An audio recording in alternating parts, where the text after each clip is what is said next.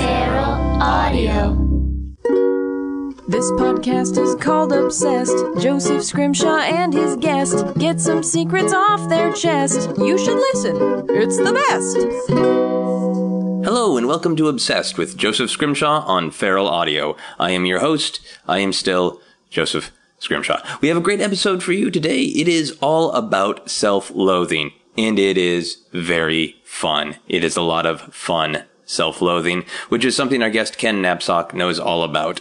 I myself had many opportunities this week to be loathful of myself. I had a very stressful week. My beloved iPhone 5 passed and uh, the way that my phone died was terrifying.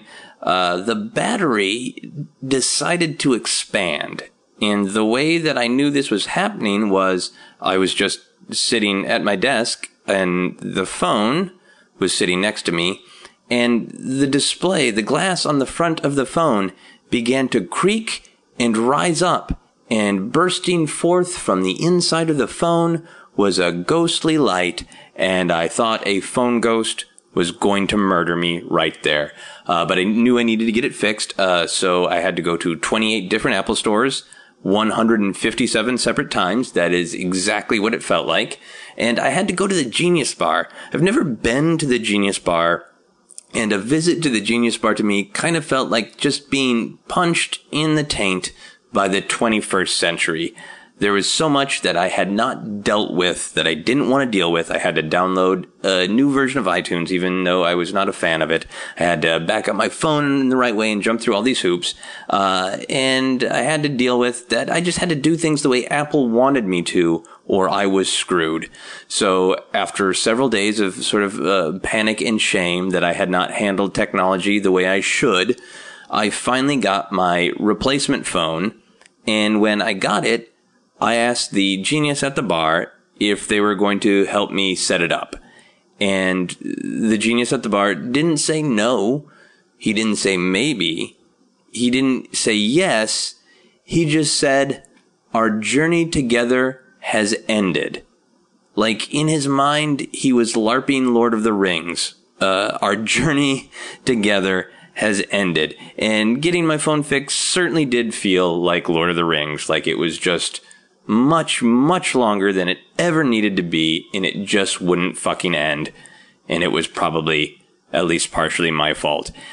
Anyway, uh, that's my advertisement for Apple Genius Bar. Uh, they're sponsoring the podcast now. Uh, so their new phrase is Apple Genius Bar. It just won't fucking end. So uh, check it out. Here are a few other ads. Shows. I do shows. If you enjoy the podcast and would like to hear me say comedy things in person, here are places where you can make that happen. I'll be doing a bunch of shows, panels, and a live recording of this podcast at the Geek Convention Convergence. The subject of the podcast will be Game of Thrones, and uh, Convergence happens in Minneapolis over the 4th of July weekend. Then I'll be at San Diego Comic Con as part of the Banff Festival. I'll be doing some stand-up comedy and another live podcast recording of Obsessed. Then on Saturday, Saturday, July 25th, I'll be back in Los Angeles for the next installment of my weird little variety show called Comedy Dreamtime, and my guest will be the comedian Ron Lynch, who you might know from things like Home Movies and Adventure Time.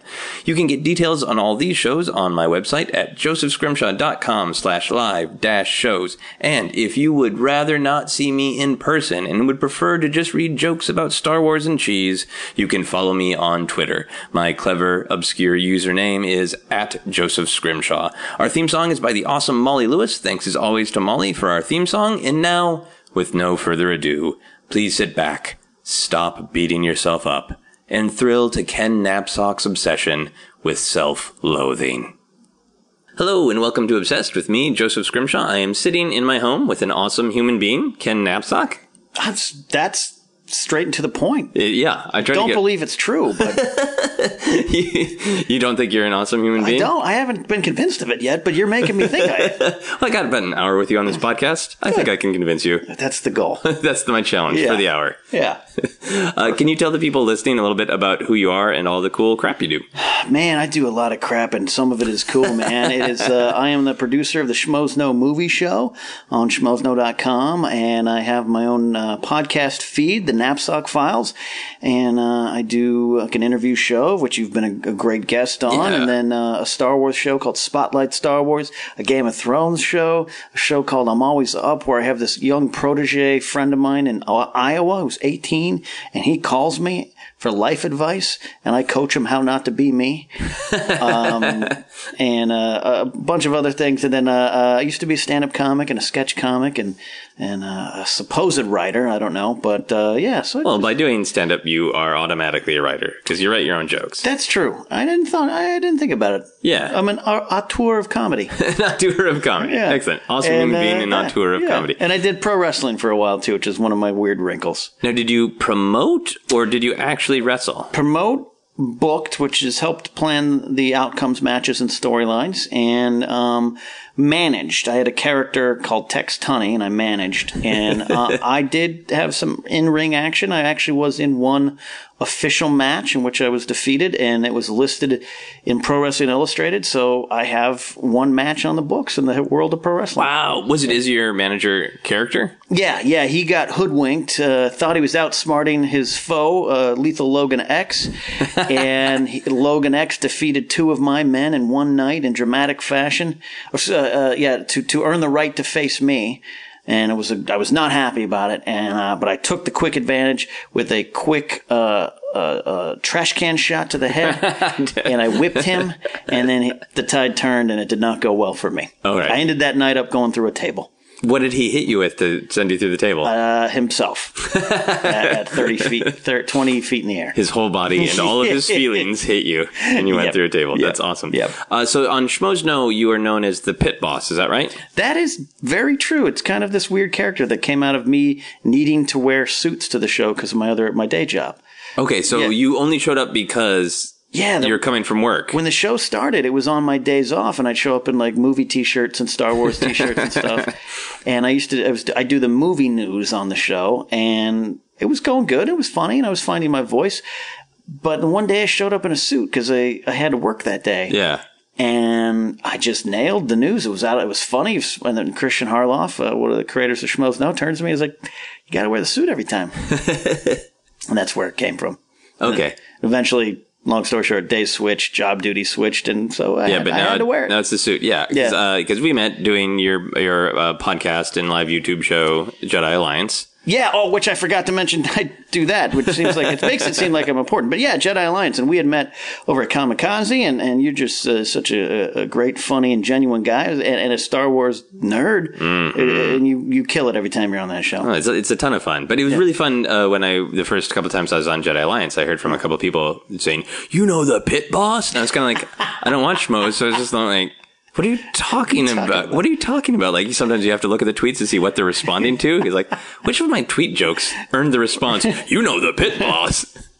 Uh, that's awesome. Uh, it Yeah. makes me feel. See, you're already making me feel a little bit better about myself. Yeah. Well, I think this is a great segue into your obsession. So I email people, I ask them for their obsessions. Yes. Uh, I know Ken uh, mostly through this Jedi Alliance podcast. So we've talked about Yeah. Star Wars incessantly. Yeah. Uh, I, I know you like wrestling. I've done wrestling on the podcast. So I, I emailed Ken and I said, I, we could do Star Wars. We could do pro wrestling, but maybe a little bit, maybe something different. What else are you interested in? And you said, Self-loathing, yes. and it's a real obsession. I want you to know, though, I went through some choices. I was like, all right, you know what? He's right. Star Wars. I'm, I'm kind of. I talk about Star Wars too much, and I, I do a Game of Thrones show, and I do a wrestling show. Indiana Jones? Can we talk about Indiana Jones? I'm like, no. You know what? We need to get deep. We need to get to the bottom of it. and I'm obsessed with self-loathing. Yeah. And in, in your email, you said self loathing, Yeah. but funny.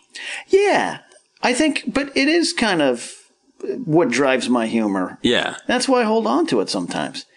I think it's a detriment to me in many social areas, but professionally, I think people grow to like me because I'm the underdog that they want to root for. Yeah. But sometimes I feel as though I'm playing into that, so I self-loathe about my desire to self-loathe. it gets really deep, and I don't So know where to take it sometimes. All right. So let's talk a little bit about how your how your self-loathing manifests. Like how do Yeah. you define self-loathing? What is it to you? Self loathing to me is a super form of true humbleness. Okay. So I just listed off these things I do. They're all fun and they're great. And I, I have some fans and some followers and, and, and great colleagues to work with, yourself included. Well, thank you. But I don't think it's worth anything. you know? So when, when people are like, what do you do? You know, it's like, all right, I, I do this. That's awesome. That's all right. Because I don't want them to feel bad. I, did- I was at my high school reunion, my 20 year high school reunion last uh, October. Oh, okay. September, excuse me. And I'm rambling, and uh, like anyone, and we, we hold microphones at any forum. You'd like to talk. Yes. Doesn't mean you're an egomaniac. You just we have the gift of gab. So I'm talking. I'm talking to this guy I hadn't seen in 20 years. Not even on Facebook or Twitter or anything. He, Right. he- oh, no like so- just a no normal human in the wild. Like there's one left. Yeah. It's this guy. and I'm rambling. He's me and him are the only ones at our high school reunion in a suit. And so we're kind of talking about it. And I'm like, I do this podcast and I go and I talk in a room about Star Wars. And he's like, and he was, that's so awesome. And after about 10 minutes, I go, eh, what about you, Derek? What are you, what are you doing? He's like, oh, I'm a, I'm a doctor. I'm just like, oh man. And I said, I looked at him, I go, nothing I do is important. And he's like, no, it's important. Yeah. No, it isn't, man. So that's where it's kind of this. I, if I actually took myself seriously, I don't know if I could live with myself. Yeah. But every doctor I've ever met, and maybe I've only met humble doctors, they're always interested in people who do creative, weird things because maybe Okay. their their mandate is so much like, if not save lives, at least like Yeah. boil, you know, tumors or whatever. Uh, that's not right. But uh, but you know, it, it's to Bring do to a soft boil. it's to do this very specific helpful thing. So Yeah. maybe so I think to them, uh, the what is to us like I am pouring my soul into a microphone again because it's Tuesday Yeah. is like well, then kind of an expression and a sort of a, a filling out of the part of the world that they can't that they don't do anything Yeah, with. I, I've seen it with police and firemen who, you know, their do- job carries its own weight of danger and, and importance, who just completely mark out at the sight of some B level celebrity they saw in an action movie. Yeah. you know, and it's just so I look at that, and go, no, no, no, but I get it. I get, I get the celebrity culture. I do it too. I, I you know, met the professional wrestler I love, uh, Chris Jericho, recently, and I'm like, sir, can I have a picture? You Yeah, know? absolutely. So I get it. I get it. I get it. But for me, that's where the self-loathing comes from, and then some real depression issues in my life. But so it manifests itself, uh, or it comes out a lot in the arena of women and love okay. and confidence in that. And now, do you you make a distinction between like actual clinical depression and what you're talking about of self-loathing? Yes. Yes, yeah, I, I, I yeah, the, the depression is something I've definitely been afflicted with, and uh, as many, many, many, many people are, and I do believe it's a a, a battle and it's a bit of an addiction for Yeah. me. It's it's that, but it is separate. And uh, what I find, we'll get into it, I'm sure, when we dive into this conversation. But my friends who are really, really close to me, and you're you're getting to know me now here this year. There might be a point when you turn to me and just go, "Shut the f up, man." You're a good dude. And sometimes I have to go, whoa, whoa, whoa. I am joking a little bit. Yes. Depression is a different path. Self loathing might come out of it and might sometimes fuel it, but it's a different thing to Right. me. And sometimes, Sometimes- that gets lost in the translation. Right. Sometimes it's utterly just self-deprecation for Yeah. the joy of doing that, and sometimes it is just hinting at a little bit of the actual A good of like. example was I was having a good day at my work. I was I was good. I was by my, I went to lunch by myself, and um, very comfortable doing that. And I was at a sushi bar, and I was in a suit. I was at work, and I was having wonderful sushi rolls and Yeah. chicken teriyaki, and I was having a great lunch. But I thought, It sounds like an '80s action movie is about to happen. okay, right. And, but and I thought to myself, I looked around, I go to anyone behind me because I was at the sushi bar, anyone at the tables, they're probably look at this guy. So I put out a tweet that I'm like, there's something about sitting at a sushi bar that makes you look like you have nothing but a life full of regret and loneliness. And I tweeted that out, and I Facebooked that out, and I had people writing me, "Are you okay? Are you fine?" And it was Yeah, like, I'm at a "No, sushi bar." I'm joking. I'm ha- I'm having this crunch roll that's divine. and that's when I realized I kind of my own my own reputation precedes me sometimes. Yeah. Well, it can be it can be hard to distinguish. Um, so uh, in you you've defined it self-loathing as being humble, being aware of the your perceived cultural value. Hyper aware, too aware. Uh, how do you do you actually beat yourself up? Do you say mean things to yourself at home alone? yes. Oh God, yes. There's there's like a select number of songs that I know that if I put them on, I'll be crying myself to sleep that night. yeah, Uh, like absolutely. Paradise City or It's Mandy by Barry Manilow. No, um, now some dark songs. You know, Okay. stuff, something by Ryan Adams or maybe I've Changed by Josh Joplin. Um, you know, dark, dark stuff. So Okay. and that, but that ties into the depression. But it is a little bit. The self-loathing comes out more in the entertainment, and the self-loathing. I'm working through this is a good therapy session. self-loathing might be the public face of my depression. yeah. Hey, that's a really good way Yeah. of describing it. That's yeah. I, I'm going to mark that down. Yeah. Yeah. I think uh, I well, I, I'm asking because like I have phrases that I realize I say to myself, and they're like a coping mechanism. Like Right. I don't think I have clinical depression. Uh, but I think like life is hard and I get bummed out. And I think Right. that there is a dividing line between that. But when I am bummed out and having a hard time, there are like certain phrases that I say to myself that I realize if other people heard me saying that out loud to myself alone in my home in my pajamas while I'm working at 4 p.m., they would be worried about me. Yeah. Uh, so I was curious if you had those kind of like uh, moments of phrases where you're just like kind of doing a stand up act attacking yourself. Yeah, anytime I see my fat neck.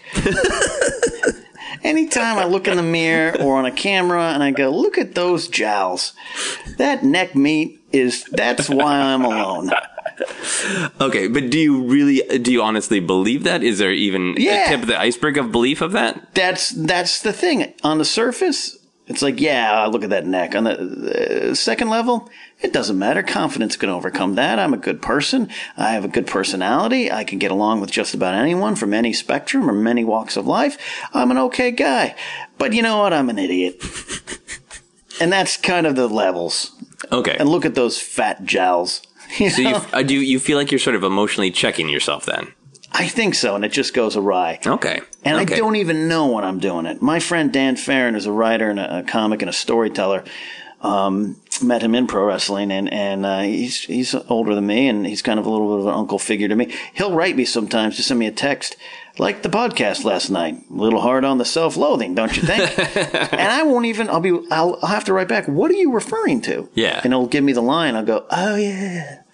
I don't even remember saying that. Yeah. I certainly have that. I have some friends on Facebook where like I make a self-deprecating joke Mm-hmm. And they'll not reach out with are you concerned but just sort of like I don't think that's true. And like I wasn't saying it like it was 100% true.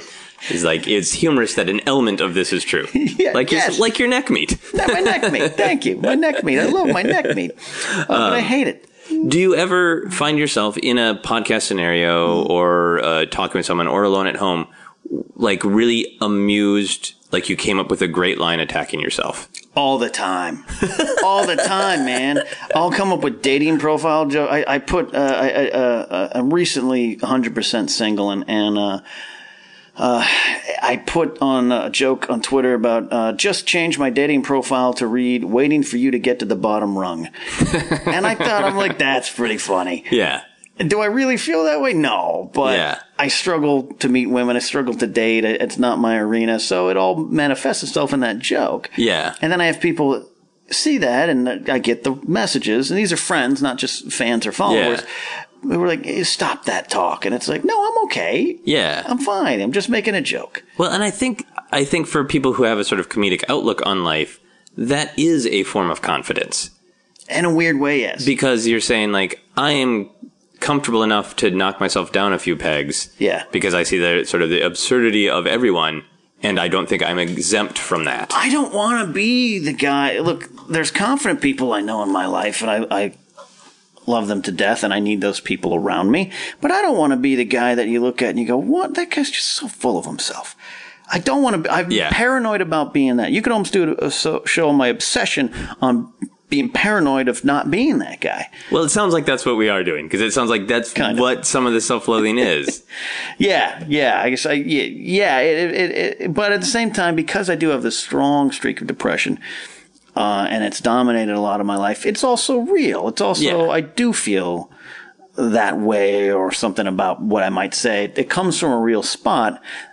I'm just processing it and using it in an entertainment, entertaining fa- or what Yeah. I think is an entertaining fashion, and it's not always yeah. during my stand-up career, I used to do a bit early on about uh, a suicide attempt I had, and, and I thought it was pretty funny, and, and I wasn't getting any laughter. Yeah. And my mom, who never saw the set, I was just talking to her about it. She said, "Well, I just think people don't want to don't want to hear you talk about suicide. They want to go there to laugh." I'm like, yeah, you're right. Steve Martin put an arrow through his head. Like, you Yeah. know, you're right. You're right. Yeah. So it's a it's a fine line. Yeah. So you were saying uh, some of the depression and self-loathing is you feel like most of it is focused on dating. A little bit. I think that's the easiest thing, right? I mean, going back to, uh, uh, you know, like like Bono says, every U2 song is about love, desire, and the crisis of faith. Like every comedian's drive is to prove his worth to someone. You know, Yeah. I don't know. Uh, you're a married man. I I'm terrified of of getting married, partly because I don't want to lose the material of being single. You know what I mean? hey, um, Yeah, but I there's some truth to that. It's, no, I it's a have- small fraction of it. I have jokes about I'm sorry I don't have jokes about dating and hating women because I'm happily married. I'd like I to apologize. Buy them. I'd like to buy them from, from you. Uh, yeah. So it, I, but that's that's the problem with women has been present, uh, literally since kindergarten. yeah. I mean, I the situations I got myself into there, ob- obsessing over the girl I can't get for whatever reason I think, and ignoring the women around me who do like me. That started in kindergarten. Yeah. So that factors into me trying to explain to myself why I'm still single or I- why I've uh, been in uh, relationships with great women that I couldn't live up to the expectations of of uh, not live up to the expectations, but couldn't couldn't succeed in the relationship. It's always my fault. So so in order to process that, it comes out in, Yeah. well, my neck meat. it all comes back to that. Are you 100% sure in your own mind that it was your fault? Or do you feel like you're just accepting the responsibility? A little bit of accepting the responsibility is probably another obsession, but uh, uh, I I choose to believe that. Uh, well, in one case, four days later, she started dating the man she's now married to and has a baby with. So I feel as though, yep, that proved that what I thought. this was not the right match. this current one, if she gives herself over to the process, will probably find herself in a much better situation too. so yeah, I do blame myself. Is that is that a broad sweeping statement? Of course, and it's one of self-loathing, but Yeah. uh, it's some truth to it. Yeah. I mean, I'm very happily married and I'm very pro marriage, but I do think like finding the right partner is a little bit about finding somebody whose flaws match your own. Uh, in some way, not or, or not or complement, not match. Yeah. Uh, but like you know, I, I had a relationship where I beat myself up for like, oh man, I I really made these mistakes, and they are both legitimate mistakes. And then when I met my wife Sarah, I was just like she just doesn't care about those those things that are like eh, I could technically do better on that. Those they don't bother her. I, I spoke at a wedding in February, and, and I, I had to read a speech. Uh, I have it at home what the speech was, but the line was, "We're not. You're not looking for Mister Right. You're actually looking for. You're not looking for the right person. You're looking for the right wrong person."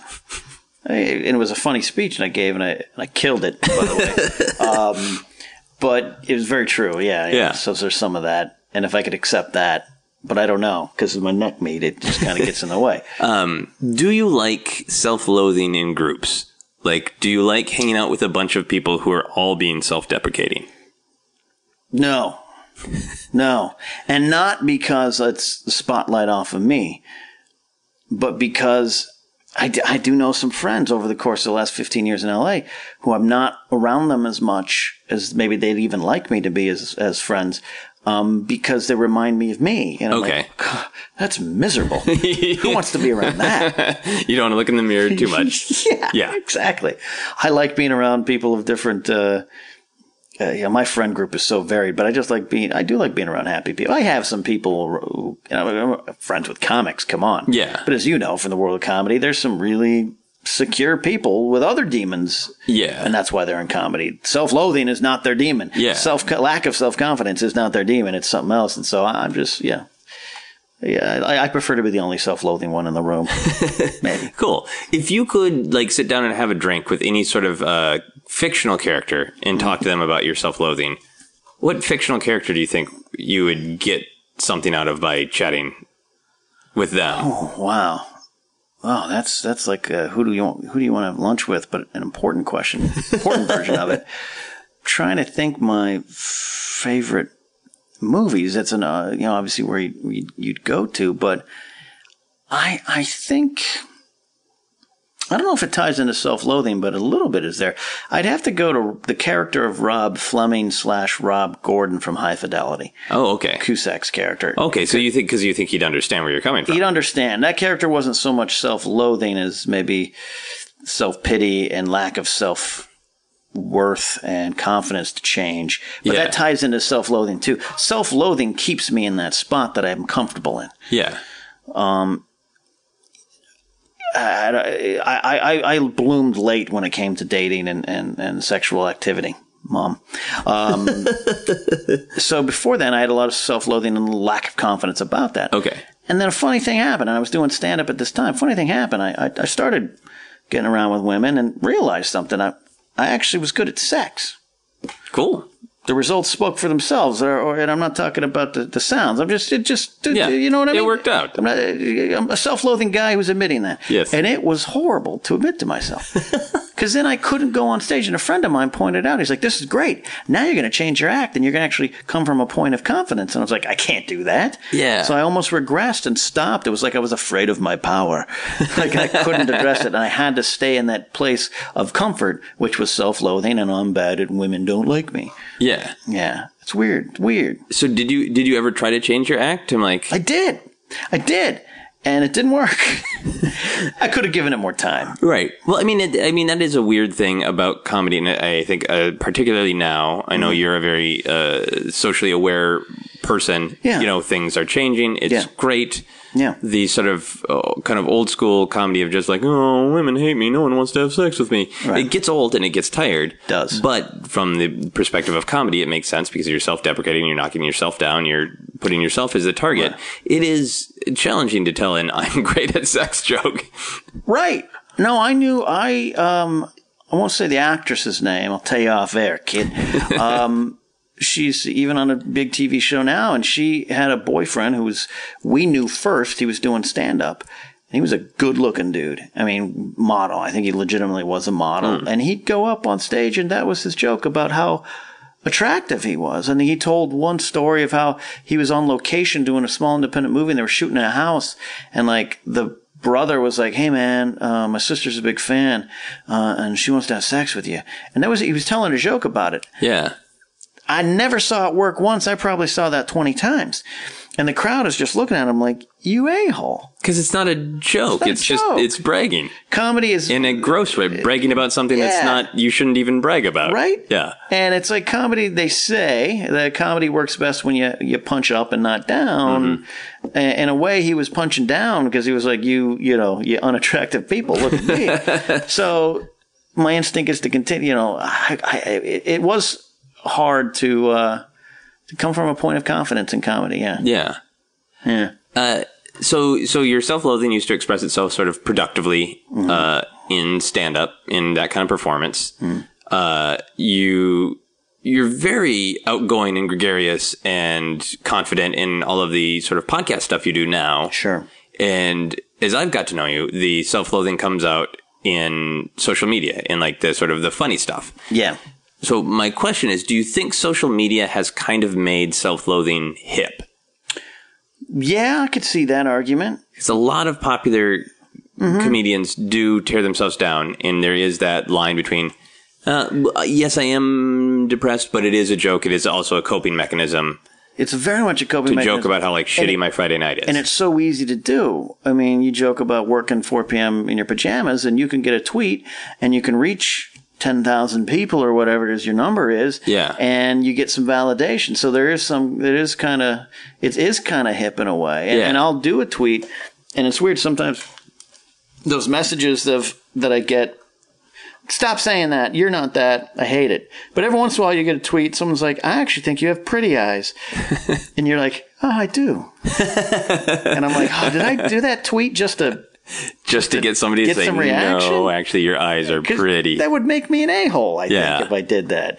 I don't know, and I, I think it's also safe in this world. It's kind of safe um, to make yourself the target as an entertainer. yeah. And so, like when I do the news on Schmoes Know, like it, it's, uh, you know, I, I, I'm I'm very much uh, making fun of of the entertainment industry, and I, I'm very comfortable doing that. But sometimes I'll take a shot or something, and Yeah. I feel a little bad. Like if I was doing Weekend Update on SNL or something like that. Sometimes I'm not a names. Uh, I'm making fun of an actor or something, but I respect the guy's career, and this guy's done more than I have, so I feel Yeah. like a little snot. So a lot of times I'll tie in jokes about myself or jokes about my dating life to diffuse the situation because it just doesn't feel right. But then again, then that causes it's self it's an obsession, and I start working them in.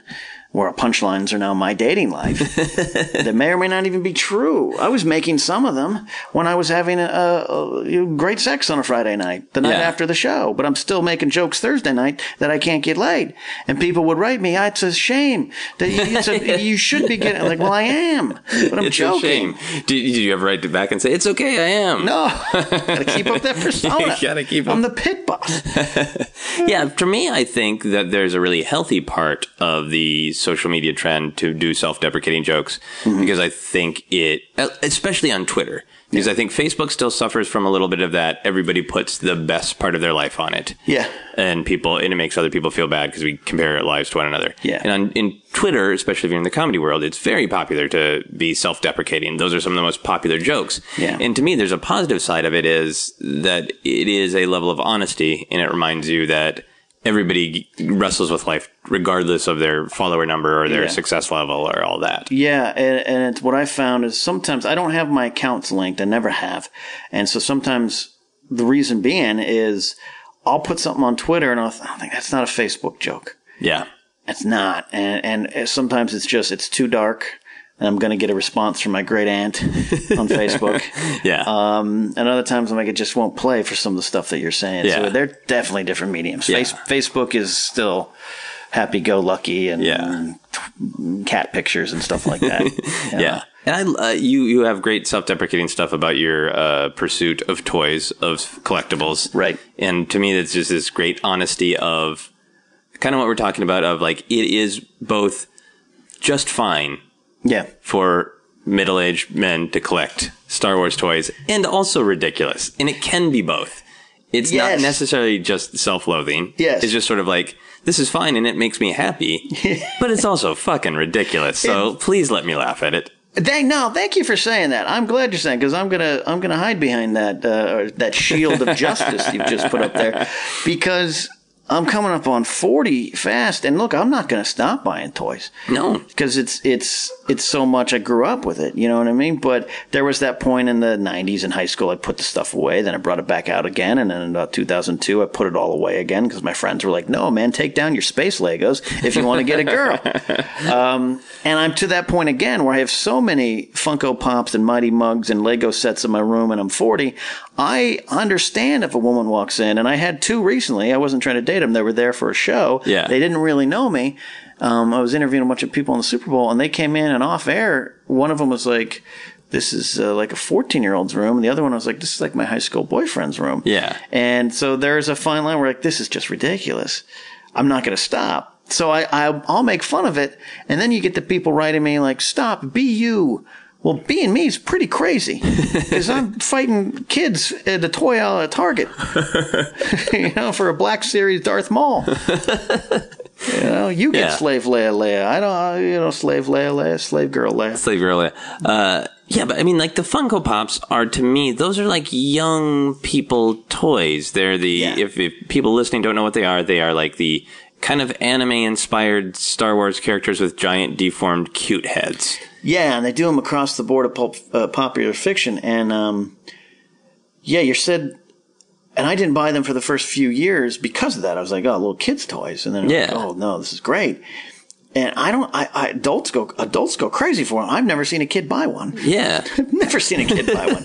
yeah, but to me, they they don't strike me as like a crusty old person going like, "I'm just going to give my toys from my childhood and I'm going to put them on the wall." Like to me, it's like I can absolutely imagine a 26 year old having a collection of Funko Pops in their room. That's not Yeah. like to me. That's Not, not not out of the realm of Which, possibility. yeah, makes this other sort of like uh, interesting idea of even if you continue something that has this sort of cultural baggage of old dudes shouldn't be buying toys. Like, well, what if they're actually toys for young people? What that becomes like Yeah. they're hip with the young people. Is that more creepy or less creepy? Who knows?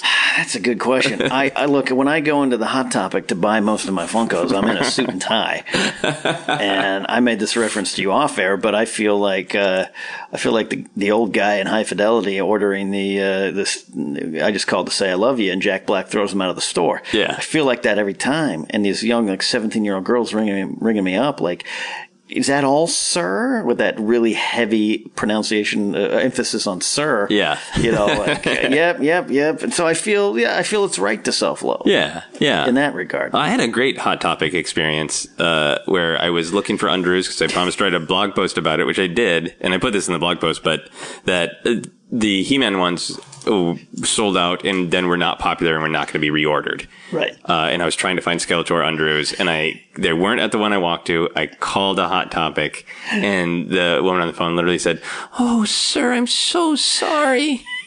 Skeletor's gone and he's not coming back. I'm so sorry. And it's just like this great, it wasn't pity. It was just like uh, relating as a fellow human being of like, I understand why you'd want Skeletor underoos and we, Hot Topic, are letting you down. we, we, yeah, it's completely normal for you to want to wear those.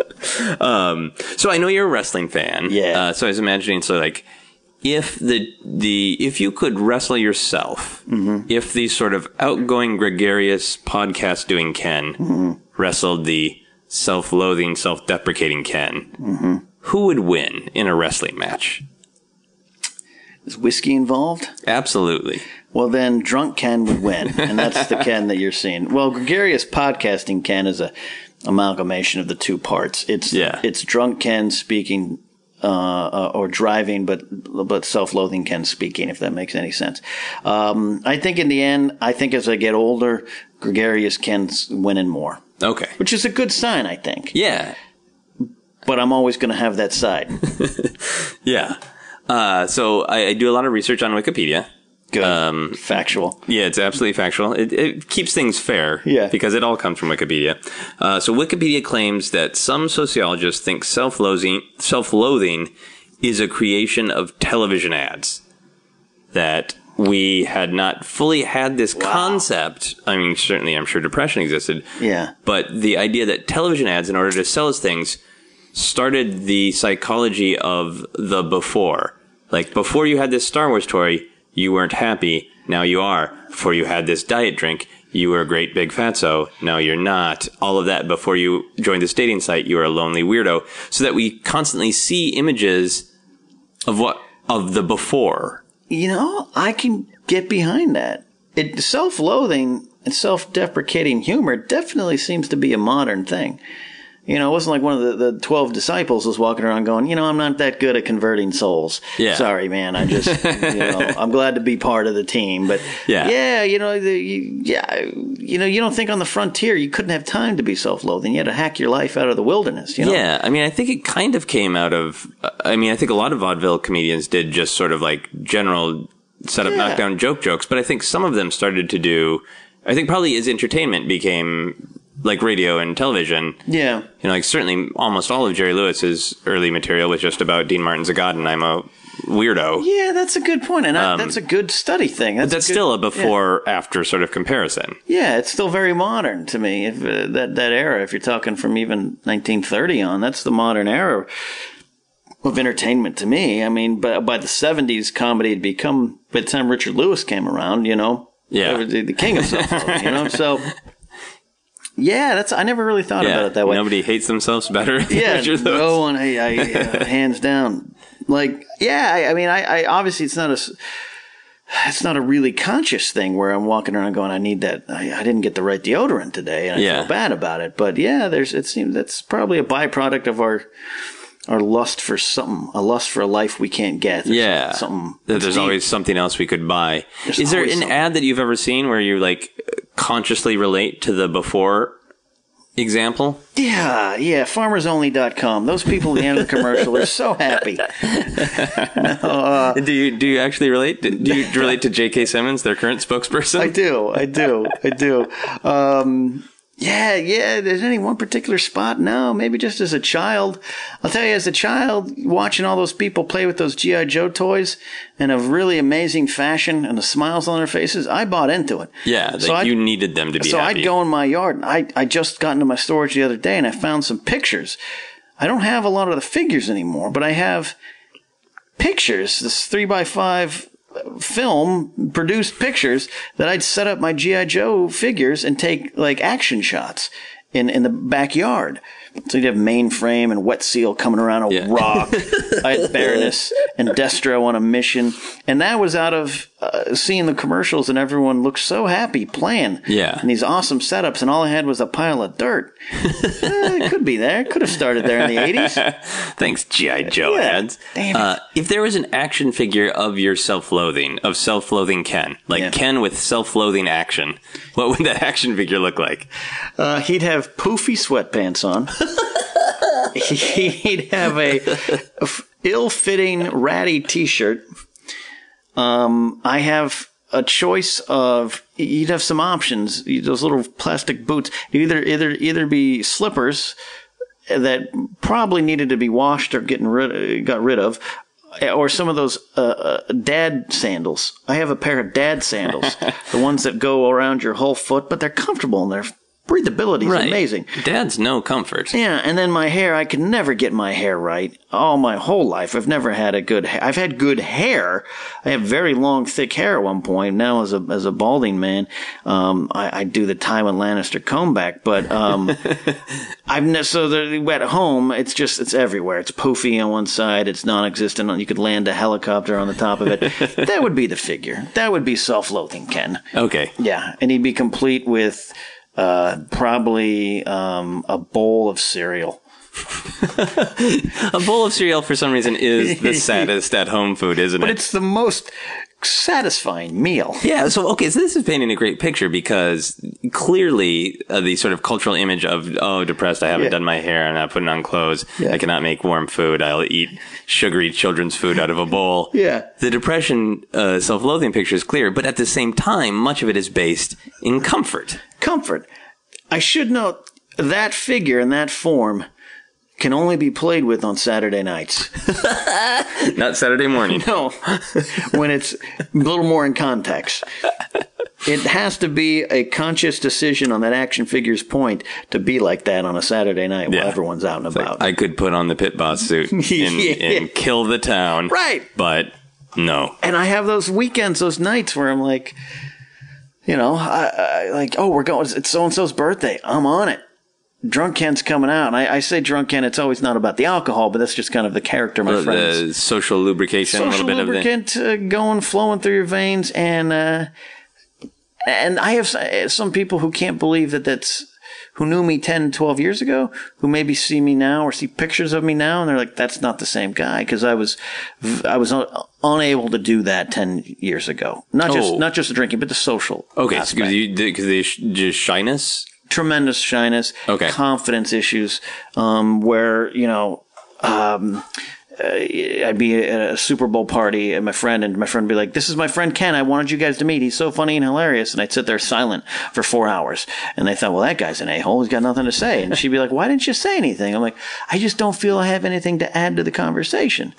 And that's some deep self-loathing. Yeah. That's some serious. That's not a tweet. Yeah. You know, that is a, something I had I had to work through. Now I feel I might have something to add to the right situation and the right party. I have to be really comfortable around you. Right. So if, if you feel comfortable, you have the confidence to speak out, and then if it maybe gets feeling like uh, you're maybe being too social, maybe you'll just do a little dig at yourself Yes. for your Oh, own social pleasure, for other people's social pleasure, to laugh. I don't know what it is. It might be the self-loathing at this point might be that self-sabotage. I will be at a party. I'll have a, a drink in me, and I hate to always uh, incorporate the alcohol into it, um, but it is what it is. It gets you loose, and, and so that, and then the party, and you're having fun, and I'm joking, and Yeah, and there's a difference between having a drink at a party and, being and a, you carried know, out. And yeah, action Yeah. figure Ken didn't come with eight empty bottles. I have a friend that every every time you go out, it ends with you throwing him into an Uber or Lyft by himself and- Oh, and, telling yeah. them take him to this address. Um, I'm Nobody wants that. an Uber friend. yeah, nobody wants that. Um, but uh, it's like one I'll, I'll, say it in terms of drinks, but it's like one drink, it's great. Two drinks, people are like, how are you single? How are you not the president of the United Yeah, States? look at your How- Look at eyes." you. Look at you. And I'm like, yep, and I'm good at sex too. And then the third drink, it clicks in, and I'm like, I'm horrible. It's not depression. It's just I shut down. Right. And I go through this period of, uh, well, I should probably shut up. I bet everyone hates me now, and I shouldn't be talking like that. And then the self-loathing sets in again, Yeah. And it's like a, it's self-sabotage. Like actual self-loathing, not just sort of witty repartee self-loathing. yeah, yeah, and that's where it's based out of. And that's why I say I'm obsessed with the self-loathing because it's always around me. So it's like when I'm trying to be, I'm in a good mood, I self-loathe. When I'm in a bad mood, I really self-loathe. So it's always present and always there. So I'm obsessed with it and obsessed with the fact that it's there. Okay. Yeah. Nice. Don't invite me to parties. Oh no, I'm I'm I'm, I'm totally going to, and I'll cut you off at two drinks just to make sure, Just to make sure. that you're happy. Um, so I kind of asked you this before, but I'm curious about getting uh, into it a little bit more. I I, Yeah. I have a picture of all of the sort of different kinds of ways that you self-loathe. That it goes from as sort of uh, great and pure as a method of being humble to dealing with actual issues of depression. Yeah. But for yourself alone, how does it manifest? What what are you mad at yourself about? I'm mad at myself for not being who I'm supposed to be. Um, I'll I'll talk about it in terms of Lord of the Rings. I could probably put some religious connotations to it. Um, the quote that's often incorrectly attributed uh, attributed to Mandela about you know you're a child of God. Who are you not to be great? Like sh- go help the world. There's a little bit of that into my thinking. So I'll put it in terms of, of Lord of the Rings. Put aside the Ranger and be who you're born to be, Aragorn. Quit being Strider. Okay. Be the king that you're supposed to be. I'm not saying I'm supposed to be the king, but I get mad at myself when it's like, I feel it's that self sabotage side. Okay. Because again, I go to that, well, I don't want to be so confident that I hate myself and I'm clueless and delusional. Let's be honest, that would never happen unless I suddenly became so rich and I slept on cocaine and Brazilian hookers. Like, Yeah. you know, I'm, I'll never get to that point. Hopefully, um, hopefully, I have the option uh, of not getting to it. Um, but I get mad at myself when it's like when I'm home alone thinking about it. Like, why? Why did you do that to yourself? Why couldn't you just enjoy that party? Why couldn't you talk to that girl a little bit more? It was going good until you said, "I'm not good enough for her. I better walk away from the conversation." Okay. Yeah. So- let yourself be who you really could be. Drunk Ken is kind of Ken at his best. You know, like uh, take away the alcohol again. Again, Right. I, I hate so that nickname. I've, I've been saying gregarious podcast cat. I like that. That my mother probably would like that one a lot more than Drunk Ken. Gregarious podcast Ken. Yeah. yeah, but but there is a distinction because one is broadcasting to people, one is presenting to an yeah. audience, and another is interacting one on one or in socially. Yeah. Uh, and and certainly alcohol helps a little bit of reasonable alcohol helps a lot of people with Don't that. endorse it, kids. Yeah, but that okay. So that that paints a good picture for me of that sort of like Yeah. you. you uh, I think a lot of people can relate to that of like I believe that I am capable of great things, so I should strive for them. Yeah. If I get a little bit too close to them, maybe I'm feeling a little egotistical. Yeah. Maybe I'll cut myself down a little bit. Right. I'm okay. I probably don't deserve this. Yeah. Well, uh, in in maybe a slightly lighter uh, question, uh, I don't think that uh, we are alone in self-loathing, uh, and I think a lot of uh, characters that we like are probably self-loathing. Mm-hmm. Um, and I wanted to ask about one in particular. Yeah. When when Darth Vader is alone, what kind of mean things do you think he says to himself? I think he says, you know, I shouldn't have killed the sand people, the women and children. I shouldn't have killed the younglings. I shouldn't have turned so quick to the dark side of the force because my girlfriend was being mean to me. Like, I think, I think Vader, I think Vader has a lot of self-loathing. Yeah, And if you read some of the new canon model, novels, he's working through some self-loathing. really. I think there's some darkness there that's not just ra- he makes it into rage and anger and hate suffering. He makes it, that. but I think it's really he feels wow, I made a bad decision and I'm not worthy of changing. Yeah. I think there's some truth. So, like in Empire, when he's in his little meditation pod, he is probably just thinking, He, he Good God, did I fuck this up? Annie, what did you do? look at that face. Yes. You know, I look and mirror, see neck meat. He looks, just sees a burnt crisp of a face Yeah. with a robot body. Like, The ghost of Qui Gon yelled no, and I didn't listen. that's right. Yes. Yes. Excellent. Uh, you kind of answered this as well, uh, and this is a little bit of a lighter question. Would you ever, if you had the money, if you were very successful, you're very, uh, but you wanted to keep yourself humble, would you ever hire someone to just hang around and every once in a while say something a little critical? I have that already. It's one of my best friends, Megan. Okay. Yeah, she she'll keep me safe and secure. Okay. And, humbleness. and, and it's a not nice, humbleness, self doubt. not keep me in a financial world. relationship, just an Yeah, no, actual it's just a friendship. healthy human relationship. Just a friendship. Yeah. Good. Yeah. Good. Um, I know you talk about uh, drinking scotch. Yep. For you, what kind of scotch is best paired with some fun social media self-loathing? Well, I like a good Irish whiskey to be to, to branch it off more specifically into that. So so what kind of Irish whiskey would Yeah. I like with self loathing? yeah. Okay. So you're not Scotch. You like Irish. Yeah, whiskey. yeah, I should say. But I, I have a good scotch at home. It is a Ron Burgundy Anchorman scotch. Swear to God. That seems like it'd go pretty well with self-loathing. It does. That one goes pretty well. scotch, scotch, scotch. Um, I Jameson's and Bushmills is where it started, and I think I'd, I'd keep it there for the self-loathing. On the nights that I'm like, life is good, I, I bring down the good stuff, some Redbreast whiskey or some Teeling whiskey. Okay. So shit whiskey is best with self-loathing. Right, Because then you can even say, why am I drinking this crap when I have the good stuff up there? I, all I do, I, this is all I deserve. and Jameson's is good, and Bushmills is good. It's not. I I once got sick off of two drinks of something called Canadian whiskey. That was the name of it. I was like nine bucks. That's pretty good. I died the next day. Um, so Jameson's Bushmills okay, but it's not the best. No, and it's so why allow yourself the best? Stop here in the middle and enjoy this. Uh, Jamesons should really take that up as their logo. Why go for the best? Go for the Stop best. here in the middle with Jamesons. We're not that bad. Awesome. Uh, so we've kind of uh, we've discussed the cycle a little bit. Yeah. Uh, in a, in a kind of a couple of different versions of the cycle. Yeah. Um, what when you're feeling too self-loathy, Mm-hmm. what? How do you break out of it when you when you feel like I'm now kind of beating myself up to the point where I'm not striving to be Aragorn? yeah. How do you stop the cycle? I wish I knew. No, um, um, I did, and I went through some deep therapy and all that stuff. That was more for the depression, but for self-loathing, I've I've deleted some tweets, and I couldn't pull them out of my head and remember and tell Yeah. you exactly what they are. But I've I've typed something up and gone, it's too far, man. That's too far. You don't even feel that way. Yeah. You're just going for sympathy, or you're trying to beat yourself up. So little moments pop up. The depression gets pulled out of by me stopping and, and I go again. I, I've kind of a, a religious frame of reference uh, where I'll just go like, "Stop, man! Like you, this is not what you're supposed to do with your life." Yeah. So I can pull myself up out of that a little easier than the self-loathing, because the self-loathing, it's fun. it's fun. Yes. So there's those little moments where I'm like, "Oh, that's too far." Yeah. I've even put some tweets out where I'm like, "Oh, that's too far." Right on the edge. That's one too many tweets about your dating profile. Right.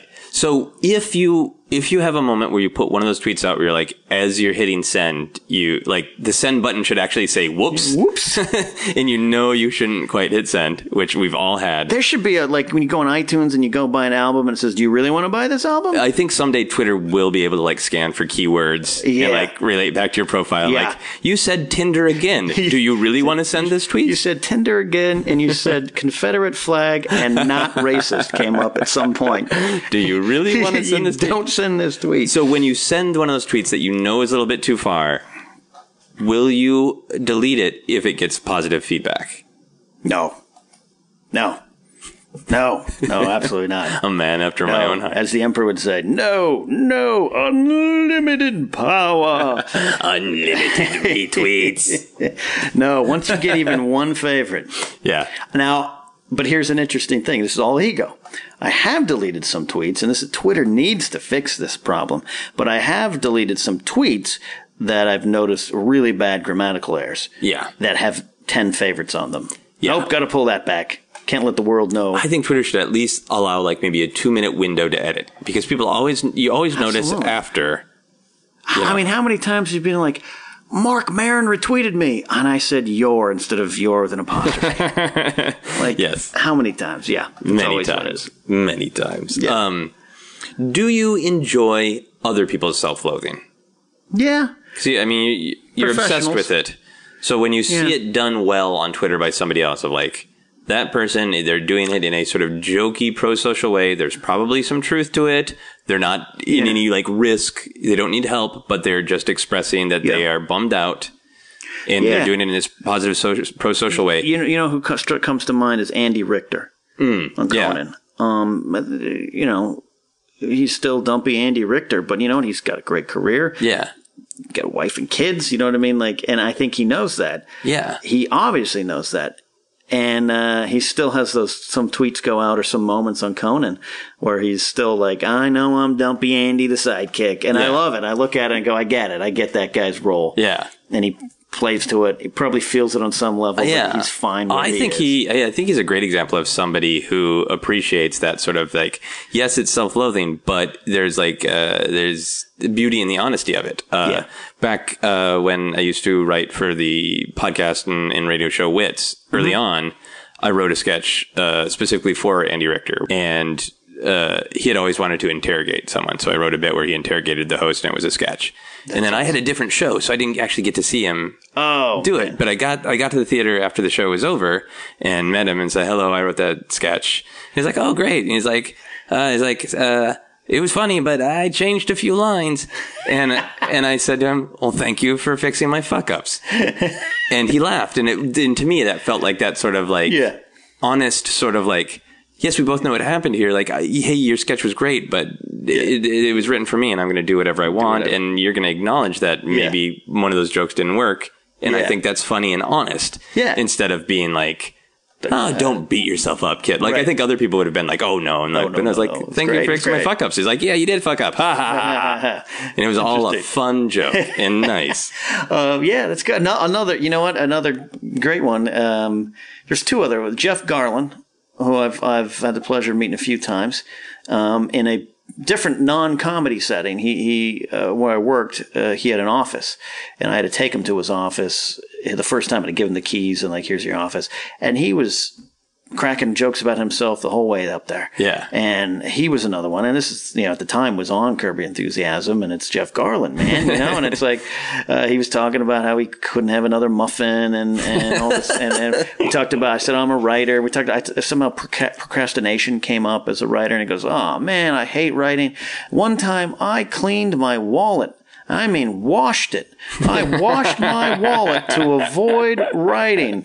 And I'm doing a bad Jeff Garlin, but that's Garlin talking Yeah. about. And then I think the greatest of all time, in a weird way, in, in listening to talk about Richter and everything, uh, uh, it's uh, Steve Martin. Mm-hmm. Especially if you follow his tweets, that Steve Martin character that he puts out, and he does it a lot on SNL in the monologues. If you Yeah. watch some of the monologues he's done over the years on SNL, to me that is that is Steve putting up this I'm the great Steve Martin who's kind of an idiot and it's his way of acknowledging what he might feel about himself. Yeah. In a weird way. And Oh, I think I love he- it. he- Yeah. and that's one of my favorite things. Steve Martin's my all-time favorite in terms of comedy icons.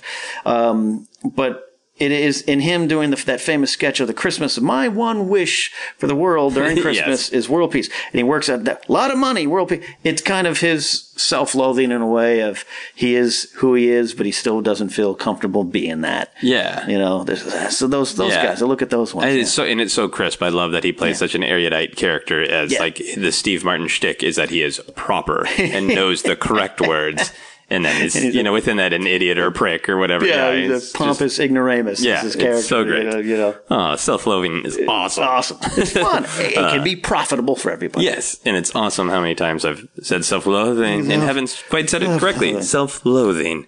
Uh, so I ask everybody these: How obsessed are you? Questions. Yeah. Uh, a lot of times when people come on the podcast, they want to talk about like a favorite TV show or. Sure. Collecting things or whatever. Uh, it gets weird. These questions get weird when they're about a deep emotional issue.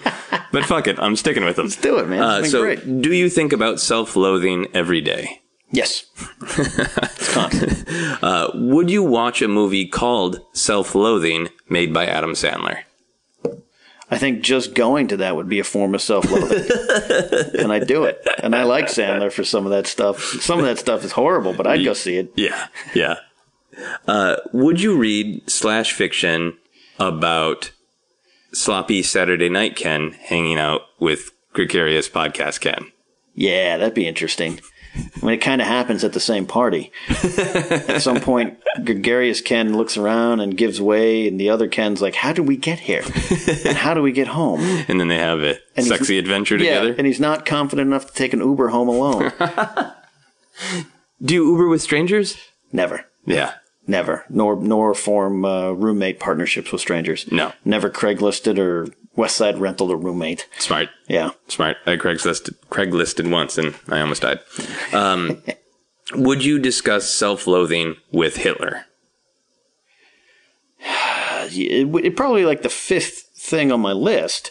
There'd be some other things I'd try to convince him of not doing.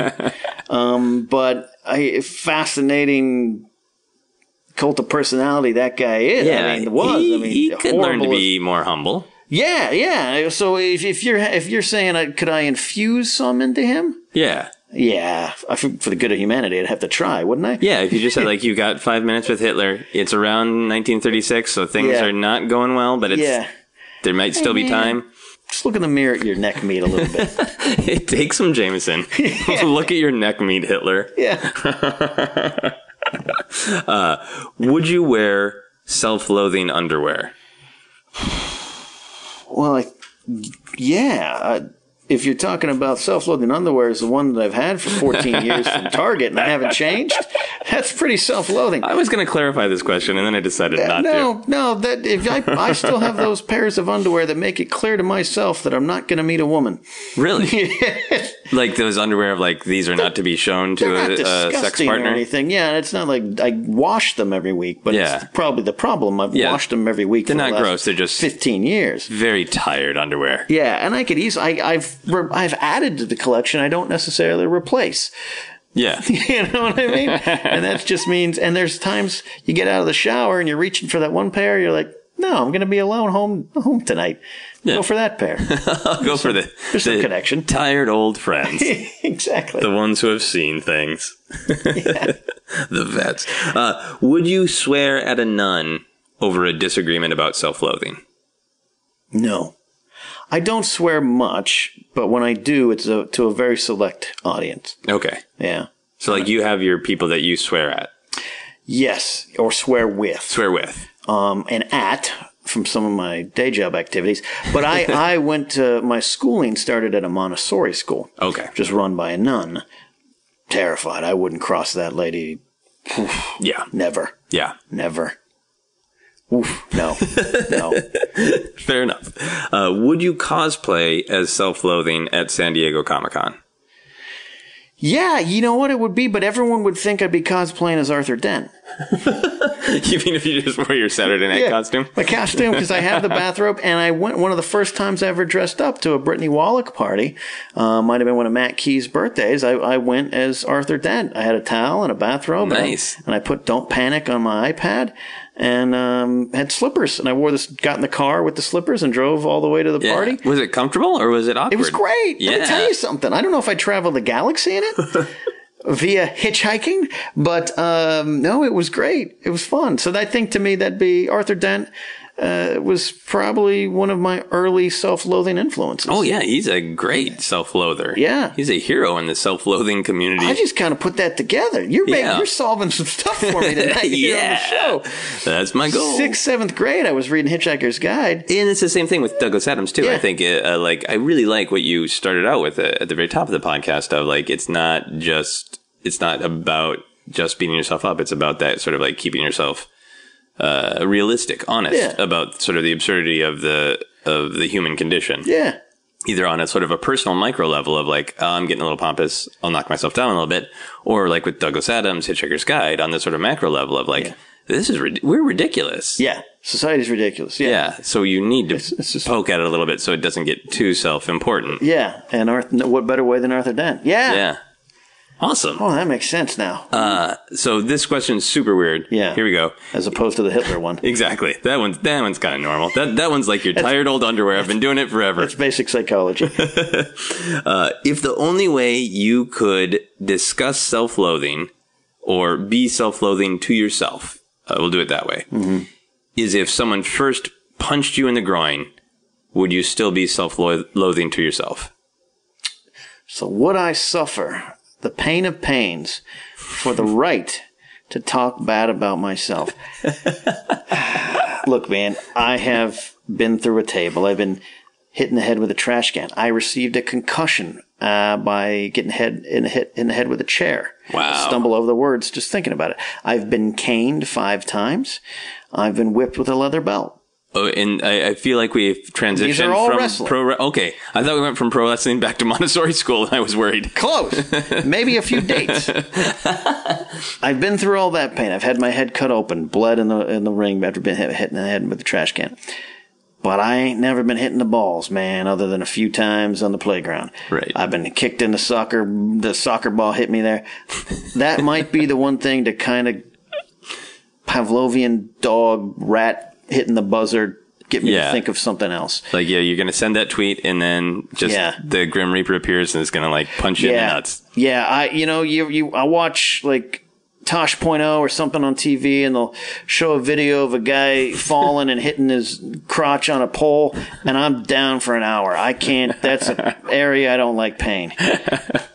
So you might have solved that problem. Excellent. I'm really, really happy. I might do it once just for the joke.